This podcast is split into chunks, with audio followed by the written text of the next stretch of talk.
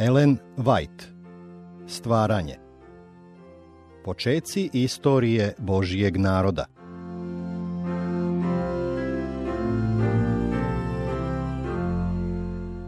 Dvadeset i peto poglavlje.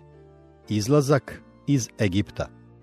Ovo poglavlje zasnovano je na drugoj Mojsijevoj 12 od 34 do 51 i poglavlja od 13 do 15.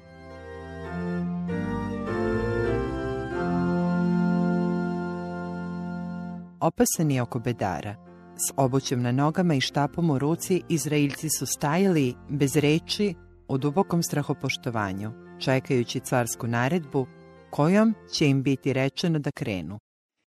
I pre nego što je zore svanula, oni su zaista bili na putu. U toku deset zala, kada je ispoljavanje Božije moći rasplamsalo veru u srcima robova i uteralo strah u srce njihovih ugnjetača, Izraeljci su se postepeno okupljali u Gesemu i uprkos iznenadnom izlasku neke mere bile su preduzete s ciljem da se stvori neophodna organizacija i omogući upravljanje mnoštvom u pokretu, tako da je ono već bilo podeljeno u čete i podređeno postavljenim starešinama. I tako je izašlo. Oko šest stotina tisuća pešaka samih ljudi, osim dece. I drugih ljudi mnogo otide s njima. U ovom mnoštvu nije bilo samo onih koji su bili pokrenuti verom u Boga Izraeljeva, već i mnogo više onih koji su samo želeli da pobegnu od zala ili su se ovoj mnogoljudnoj povorci priključili iz radoznalosti jedino da bi doživeli neko uzbuđenje. Ova grupa je uvek predstavljala smetnju i zamku za Izrael. Narod je poveo iz stoke sitne i krupne vrlo mnogo. Ova stoka pripadala je Izraeljcima, koji svoja imanja nikada nisu prodavali faraonu, kao što su to učinili Egipćani. Jakov i njegovi sinovi su svoju sitnu i krupnu stoku doveli u Egipat i ona se u toj zemlji ponovo umnožila. Pre nego što su napustili Egipat, Izraeljci su po Mojsijevom uputstvu zatražili nadoknadu za svoj neplaćeni rad i Egipćani su bili željni da se oslobode njihovog prisustva da bi ih odbili. Tako su robovi krenuli natovareni plenom koji su uzeli od svojih ugnjetača. Toga dana bila je dovršena istorija koja je Avramu bila otkrivena u proročkoj viziji pre mnogo stoleća. Znaj za celo, da će seme tvoje biti došljaci u zemlji tuđoj, da će joj služiti i ona će ih mučiti četiri stotine godina, ali ću suditi i narodu kojemu će služiti i posle će oni izaći s velikim blagom. Prva Mojsijeva 15, 13, 14 Četiri stotine godina je navršeno. I taj dan izvede gospod sinove Izraeljeve iz zemlje Misirske o četama njihovim. Prilikom izlaska iz Egipta, Izraelci su poneli dragocenu ostavštinu, Josifove kosti, koje su tako dugo čekale da se ispuni Božije obećanje i koje su tokom mračnih godina robovanja služile kao podsjetnik na oslobođenje Izraelja. Umjesto da prema Hananu krenu putem koji je prolazio kroz zemlju Filisteja, gospod ih je uputio prema jugu, prema obalama Crvenog mora. Jer Bog reče, da se ne pokaje narod kada vidi rat i ne vrati se u Egipat. Da su pokušali da prođu kroz filistejsku zemlju, njihovo napredovanje bi naišlo na otpor, pošto Filisteji, smatrajući ih robovima koji su pobegli od svojih gospodara, ne bi oklevali da zarate sa njima. Izraelci su bili slabo pripremljeni za sukob s tim moćnim i ratobornim narodom. Raspolagali su malim znanjem o Bogu i imali malo vere u njega, pa bi se sigurno uplašili i obeshrabrili. Bili su slabo naoružani i nespremni za rat, njihov duh je bio oslabljen dugim robovanjem, a bili su opterećeni ženama i decom, krupnom i sitnom stokom. Vodeći ih putem prema Crvenom moru, gospod se otkrio kao Bog pun milosti i razboritosti. Tako otišavši iz Sokota, stadoše u oko u Etamu na kraj pustinje. A gospod iđeše pred njima danju u stubu od oblaka vodećih putem, a noću u stubu od ognja svetlećim, da bi putovali danju i noću. I ne uklanjaše ispred naroda stuba od oblaka danju, ni stuba od ognja noću. Psalmista kaže, Razastre im oblak za pokrivač i oganj da svetli noću. Psalam 105.39 vidi i prvu Korinćanima 10, 1 i 2. Zastava njihovog nevidljivog vođe bila je uvek s njima. Danju je oblak usmeravao njihovo putovanje ili se širio kao zaklon nad njima, služio im je kao zaštita od usijane žege i svojom senkom i vlagom pružao prijatno osveženje u sprženoj, žednoj pustinji. U noći se pretvara u ognjeni stub koji je osvetljavao logor i predstavljao stalni dokaz Božje prisutnosti. U jednom od najlepših i najutešnijih delova Isaijinog proročanstva pominje se stub od oblaka i ognja kao simbol Božjeg staranja o svom narodu za vreme velikog, konačnog sukoba sa silama zla. Gospod će stvoriti nad svakim stanom, u gori Sionskoj i nad zborovima njegovim oblak danju s dimom i svetlost plamena ognjena noću, jer će nad ovom slavom biti zaklon. I bit će koliba da senom zaklanja danju od vrućine i da bude utočište i zaklon od poplave i od dažda. Isaija 4, 5, 6 Putovali su preko jednoličnog prostranstva, sličnog pustinji. Već su počinjali da se pitaju kuda će ih odvesti njihov put. Bili su umorni od napornog hoda, a u nekim srcima javljao se i strah od egipatske potere. Međutim, oblak je nastavljao da ide napred, a oni su ga sledili. Onda je Bog naredio Mojsiju da skrene u stenovitu dolinu i da se ulogori pored mora.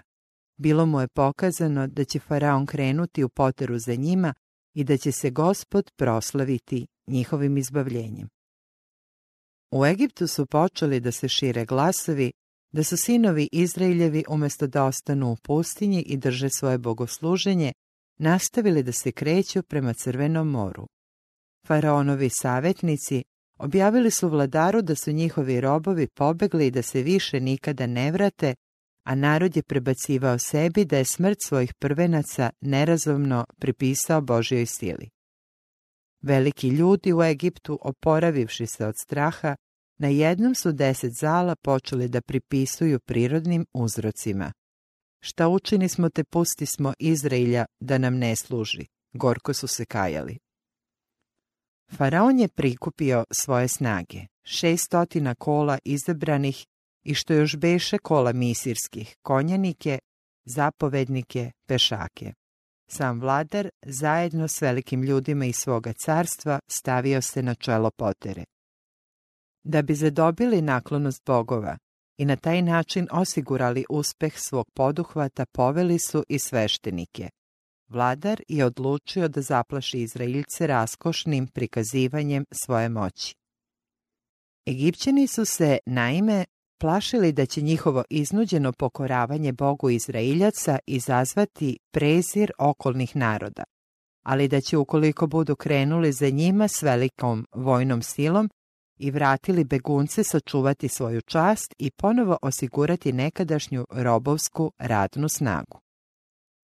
Jevreji su logorovali pored mora, čije su vode predstavljale na izgled nepremostivu prepreku koja je stajala pred njima dok su s južne strane nazubljene planine sprečavale napredovanje. Iznenada su u daljini ugledali ocija i oružja i ratna kola u pokretu, što je svedočilo da im se približava prethodnica neke velike vojske.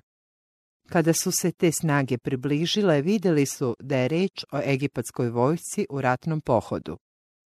Užas je ispunio srce Izraeljaca, neki su se obratili gospodu, ali veći deo požurio je da se požali Mojsiju. Zar ne beše grobova u Misiru, nego nas dovede da izginemo u pustinji? Šta učini, te nas izvede iz Misira? Zar ti nismo govorili u Misiru i rekli, prođi nas se, neka služimo Misircima, jer bi nam bolje bilo služiti Misircima nego izginuti u pustinji. Mojsije se veoma uznemirio što pripadnici njegovog naroda pokazuju tako malo vere u gospoda, iako su mnogo puta gledali kako Božija sila staje na njihovu stranu. Kako su se odlučili na to da njega optuže za opasnosti i teškoće njihovog sadašnjeg položaja, iako je samo izvršavao izričitu Božju zapovest. Istina, odavde im neće biti izbavljenja ukoliko se sam Bog ne umeša, ali pošto su se u ovom položaju našli zbog poslušnosti božanskim uputstvima, Mojsije se nije plašio posljedica. Smireno i uverljivo odgovorio je narodu. Ne bojte se. Stanite i gledajte kako će vas gospod izbaviti danas, jer mi sirce koje ste vidjeli danas nećete više nikada vidjeti do veka. Gospod će se biti za vas, a vi ćete ćutati. Nije bilo lako zadržati izraelske čete da mirno čekaju na gospoda. Ne navikli na disciplinu i samosavlađivanje. Izraelci su postali spremni na nasilne i nepromišljene postupke. Mislili su da će brzo pasti u ruke svojih tlačitelja, pa je njihovo kukanje i jadikovanje bilo glasno i neobuzdano. Do tada su sledili prekrasni oblak dima kao Božiji poziv da idu napred, međutim sada su se pitali nije li on ipak bio samo vesnik neke velike katastrofe, pa zar ih nije izveo na pogrešnu stranu planine u zamku iz koje se ne mogu izvući.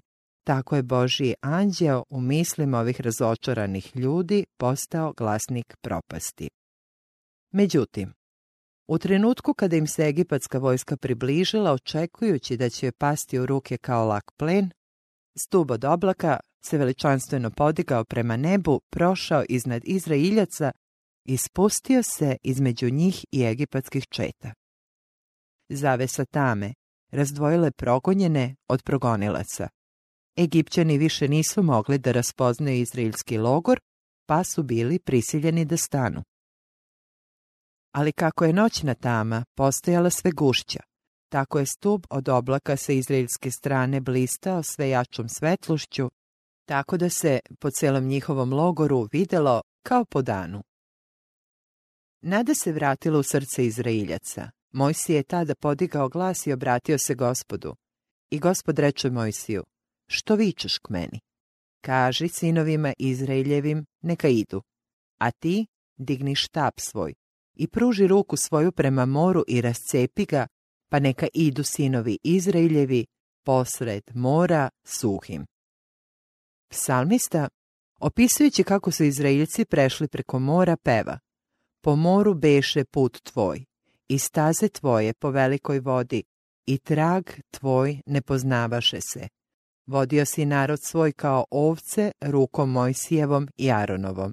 Psalam 77, 19 i 20.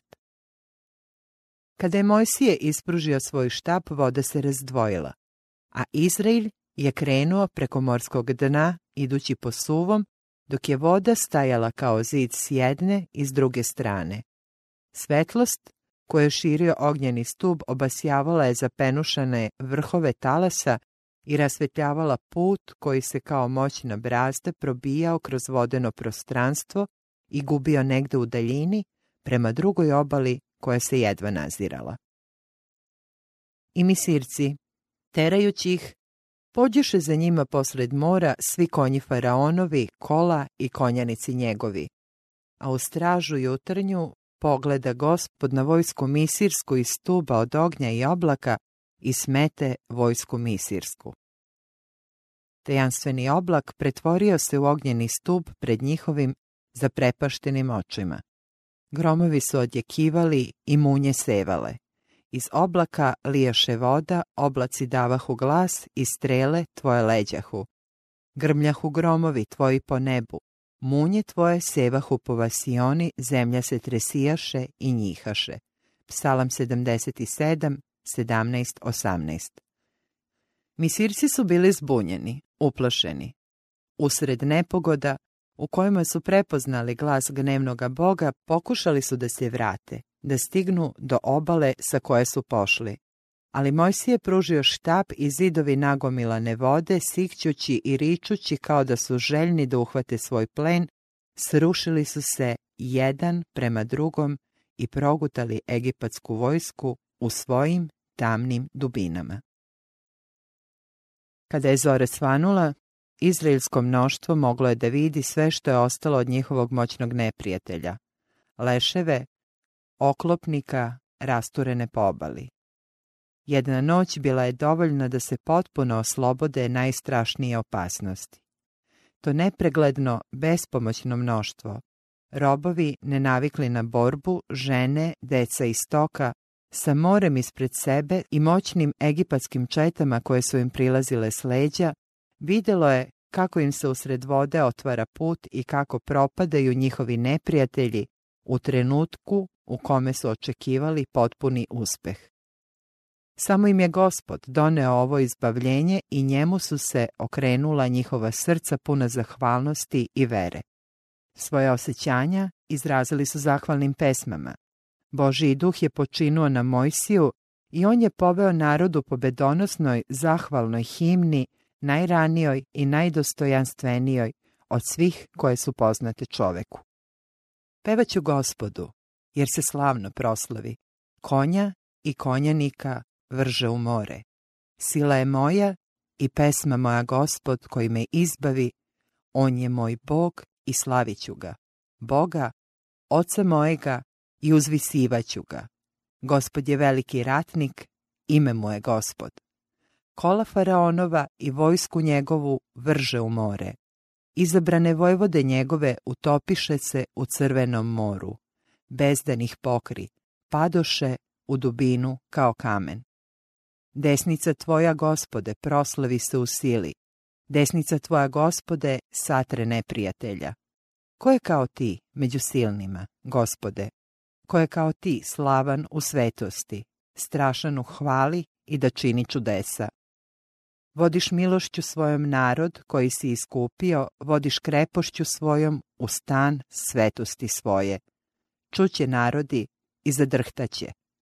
Spopašće ih strah i trepet. Od veličine ruke tvoje zamuknuće kao kamen. Dokle ne prođe narod tvoj gospode, dokle ne prođe narod tvoj koji si zadobio, odvešćeš ih i posadit ćeš ih na goru, nasledstva tvojega, na mesto koje si sebi za stan spremio, gospode. Druga Mojsijeva 15, od 1. do 17. stiha. Kao glas voda mnogih.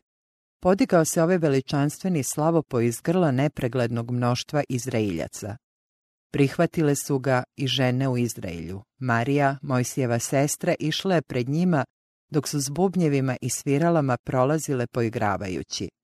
Daleko preko pustinje i mora razlegao se radosni pripev, a planine su odjekivale od reči njihove hvale, pevajte gospodu, jer se slavno proslavi. Ova pesma i veliko oslobođenje koje ona slavila ostavili su utisak koji se nikada neće izbrisati iz sećanja jevrijskog naroda. Iz naraštaja u naraštaj odjekivala iz usta proroka i pevača u Izraelju, svedočeći da je gospod snaga i izbavljenje onima koji se uzdaju u njega. Ova himna ne pripada samo jevrejskom narodu. Ona unapred ukazuje na uništenje svih neprijatelja pravednosti i na konačnu pobedu Božijeg Izraelja. Prorok sa Patmosa je video mnoštvo odeveno u bele haljine, one koji pobediše kako stoje na staklenom moru koje je smešano s ognjem, imajući gusle Božije i pevaju pesmu Mojsija, sluge Božjega i pesmu Jagnjetovu. Otkrivenje 15, 2, 3 Ne nama, gospode, ne nama, nego imenu svojem daj slavu, po milosti svojoj, po istini svojoj. Psalam 115.1 Taj duh je prožimao izraelsku himnu oslobođenja i to je duh koji treba da stanuje u srcima svih onih koji ljube gospoda i koji ga se boje. Oslobađajući naše duše okova greha, Bog je za nas postigao oslobođenje mnogo veće od onoga koje je darovao Izraelcima kod Crvenog mora. Kao i jevrejsko mnoštvo, i mi treba da slavimo gospoda i srcem i dušom i glasom za čudesa njegova radi sinova ljudskih. Oni koji razmišljaju o velikoj Božjoj milosti, koji ne zaboravljaju ni njegove male darove, ovenčat se vencima radosti i pevaće i pripevaće u srcima svojim gospodu. Svakodnevni blagoslovi koje primamo iz Božije ruke, a iznad svega Isusova smrt, koja je sreću i nebo stavila nadomak našoj ruci, treba da bude tema naše stalne zahvalnosti. Kako je saučešće, kakvu je neuporedivu ljubav Bog pokazao prema nama, izgubljenim grešnicima povezujući nas sa sobom, proglašavajući nas svojim posebnim blagom. Kako je žrtvu prineo naš iskupitelj da bismo se mogli nazvati decom Božijom. Trebalo bi da slavimo Boga za blaženu nadu koju nam je objavio u planu otkupljenja. Trebalo bi da ga hvalimo i zbog nebeskog nasledstva i njegovih divnih obećanja, da ga slavimo što je podigao Isuse iz mrtvih da nas zastupa pred licem njegovim. Stvoritelj kaže, onaj mene poštuje koji prinosi hvalu na žrtvu. Psalam 50.23 Svi stanovnici neba sjedinjuju se u slavljenju Boga. Naučimo i mi sada ovu anđeosku pesmu tako da bismo je mogli pevati kada se budemo pridružili njihovim blistavim redovima. Kažemo zajedno sa psalmistom. Hvalit ću gospoda, za života svoga pevaću Bogu svome dok me je god. Da te slave narodi Bože, da te slave svi narodi. Psalam 146.2 i 67.15 U svom proviđenju Bog je doveo jevreje u planinsku tvrđavu pored mora da bi njihovim oslobođenjem mogao pokazati svoju moć, da bi primjerno ponizio oholost njihovih ugnjetača. On ih je mogao izbaviti i na mnogo drugih načina, ali je izabrao ovaj metod da bi okušao njihovu veru i ojačao njihovo poverenje u svoje božansko vođstvo. Narod je bio umoran i uplašen, ali da je ustuknuo onda kada mu je Mojsija naredio da krene napred, Bog nikada ne bi otvorio put pred njim. Jer verom pređuše crveno more kao po suvoj zemlji, Jevrejima 11.29. Koračajući niz obalu sve do same vode, Izraelci su pokazali da veruju Božjoj reči koju je izgovorio preko Mojsija. Oni su učinili sve što su mogli, a onda je moćni svetac Izraeljev razdelio more da bi načinio put njihovim nogama.